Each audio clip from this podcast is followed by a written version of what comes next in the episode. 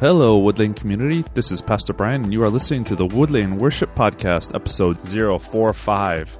If you are listening to this, you are an honorary member of our community where we seek to bring the presence of Christ to those around us. On this week's episode, we kick off a new worship series called The Star. Part of the Christmas story involves three men we know as the Magi, or the Wise Men. They are led to travel over a thousand miles by foot and camel to worship the baby Jesus. Along the way, I'm guessing they had some questions. We'll explore some of the possible questions over these next few weeks, starting with a biggie Can this trip be worth it? Maybe you've asked that question in your own life. Let's see what kind of answers the Bible might have. If somebody asked you to start a brand new business from the ground up, I'm guessing you might have a couple of questions as that conversation would start to go on. What kind of business am I trying to do? What's my startup capital? If I was actually a businessman, I might have a few more, but I don't, so I'm going to stop there. If you were asked to fly a 747 from here to London, most of you, I know there's a couple that could probably do it, most of you would probably have a couple of questions. You want me to do what? No problem. I said a couple of people might be able to handle it.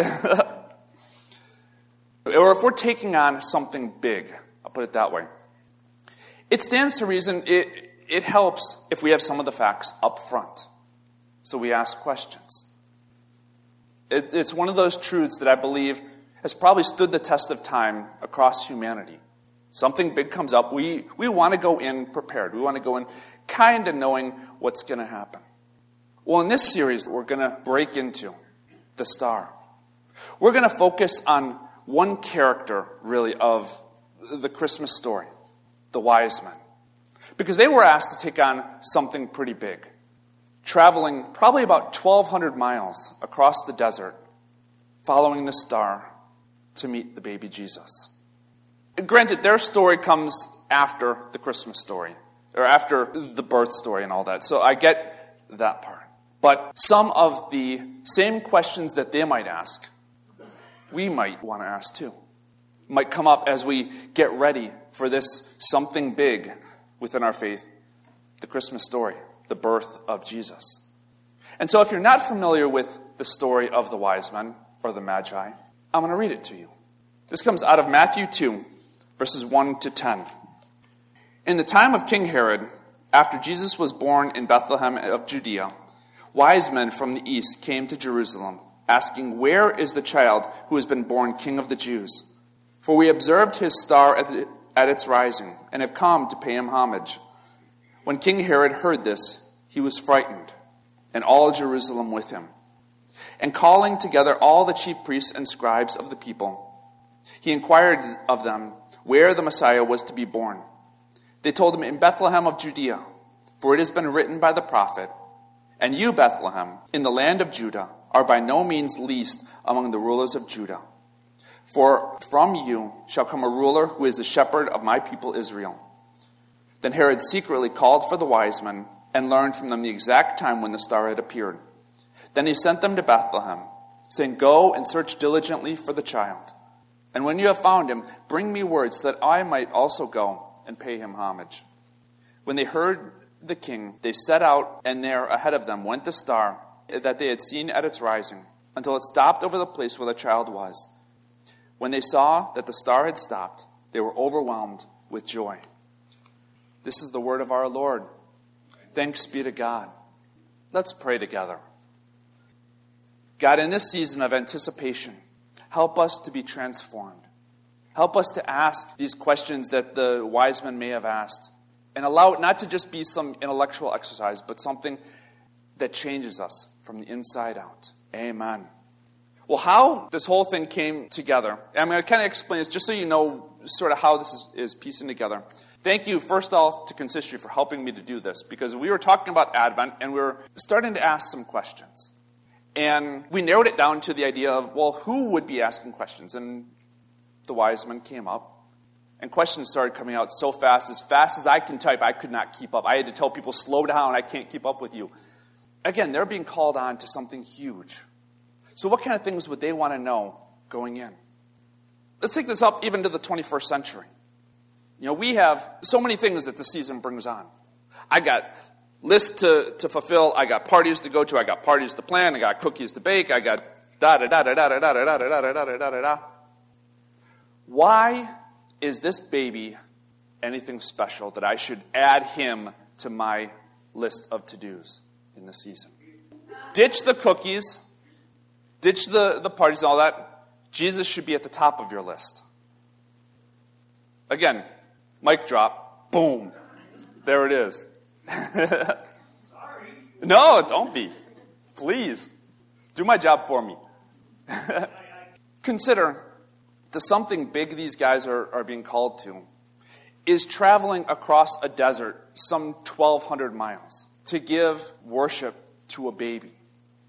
If I'm going to travel 1,200 miles today in the land of planes, trains, and automobiles, it better be a pretty special baby, let alone to go across the desert 2,000 years ago.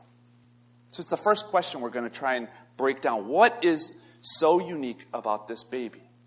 Will this journey, will this baby make a difference? Will it be worth it?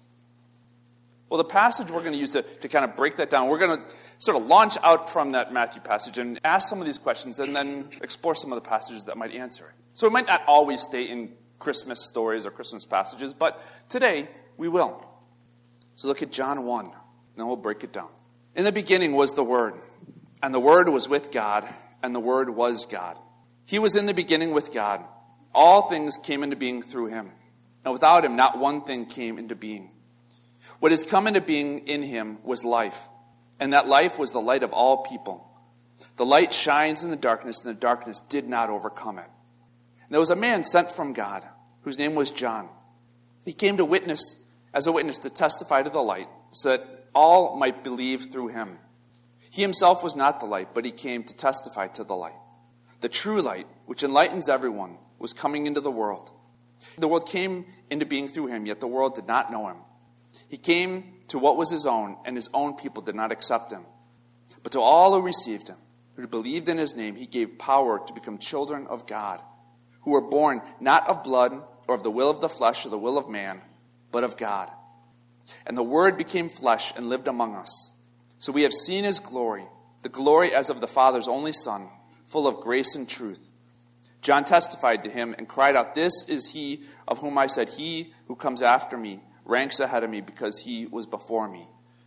That's a lot to handle, but this is the word of God. Thanks be to God. So, like I say, a lot to swallow there.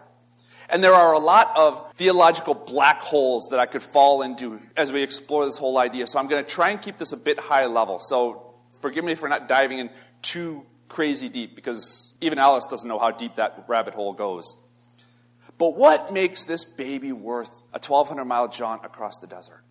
What makes this baby worth adding one more thing to your list of stuff to think about this season? We'll start off with the first one. First off, the Word was God. I would see out of verse 1 from John 1. In the beginning was the Word, and the Word was with God, and the Word was God. Now, let me say at the outset that the Word equals Jesus in a very simplified kind of way of, of defining it. We believe that God, Father, Son, and Holy Spirit all existed before the first Christmas. So we often refer to the pre Christmas Son as the Word or the Logos, which is basically the term for Word. So, Word is kind of like a title, Jesus is a name. But the terminology isn't random. I mean, consider what Word is in our language. What does it do? It's an expression of a thought. You might call the word of the logos or the logos the complete message of God, as Paul says in 1 Thessalonians uh, two thirteen, where he says, "We also constantly give thanks to God for this, that when you received the word of God that you heard from us, you accepted it not as a human word, but as it really is, God's word." Jesus completely embodied that message. He's the total package altogether.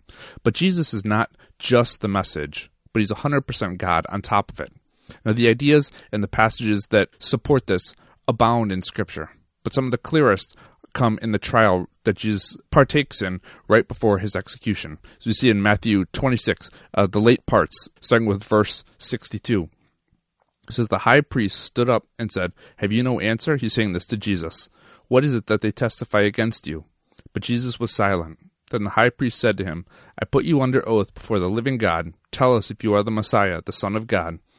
And Jesus said to him, You have said so, but I tell you, from now on you will see the Son of Man seated at the right hand of power and coming on the clouds of heaven. Then the high priest tore his clothes and said, He has blasphemed. Why do we still need witnesses? You have now heard this blasphemy. Jesus was basically killed for saying that he was equal with God the Father. Big no no back in that time. Not something you say unless there's a screw loose in your head or you can back it up. So, why does this idea matter? Because it's the only way Jesus could really complete his mission here on earth. So, once and for all forgiveness could only come from a perfect sacrifice. Hence, why we have all the Old Testament rules about what kind of offering was acceptable in the sacrificial system, which is so heavily defined. But God is the only one who is perfect. In everything that comes after Christmas, the teaching, the cross, resurrection, and faith, none of it matters unless the Word was with God and the Word was God. I'd say that qualifies him as a little bit unique. But there's more here. The Word was also life. As we see out of John 1 4, in him was life, and life was the light of all people. This is one of my favorite ideas from John 10 10 that he came that they might have life abundant. We see this put side by side with light. Now I could expand on this, but the ideas are related. So how? Well, back to the beginning, you know, before Christmas, we've already established that as God, the Word was there at creation. That's when light broke into darkness physically. And the same thing happens in a, in a spiritual sense, where sin and darkness and death are all related. And Jesus, as life, would break into the death that sin had created. So, why does this idea matter? We experience that abundant life, it still depends on Jesus being life. We don't get rescued out of sin and say, okay, Jesus, we're cool, I'm all done with you now. Last week we sang a song, Abide with Me, and that's where our life comes from. Staying close to Jesus, abiding close to Jesus all through our life. But there's even more. The Word became flesh, out of verse 14. And the Word became flesh and lived among us and we have seen his glory, the glory as of a Father's only Son, full of grace and truth. This is something that makes not only Christ, but Christianity unique, because every other faith that I, system that I know of, man is trying to reach God. In Christianity, it's different because God reaches down to man. That's the Christmas story right there. As we close out these Advent services, we'll be singing, O come, O come, Emmanuel. That's what we're singing, O come, God with us, God with skin on. So, why does that matter?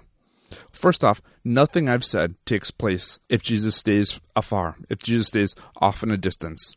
But secondly, it demonstrates God's love for us, that even though we were in darkness, Jesus offered us His light. Even though we were far from perfect, Jesus offered us His perfection. He took on flesh so that we could take on life. See, this just scratches the surface of Jesus' unique nature and the difference that it would make to worship Him. But even this little bit puts each of us at a crossroads. Here's the next steps that I want to give you for this week. Sometime each day, I want you to ask yourself, how would my life be different if Jesus were really unique? Imagine what it would look like if we lived out the answer to that question. If this unique Jesus made a difference in our lives. I'm guessing the wise men's lives were different after they met Jesus. How about yours? Thanks again for listening to the Woodlane Worship Podcast. I hope we've given you something to make you think. If you'd like some more information about our community, check us out at woodlanechurch.org or visit our Facebook page at Woodlane Newark. If you happen to be in the Finger Lakes area, come check us out live on a Sunday morning at 9:45 a.m. See you next week on the Woodlane Worship Podcast.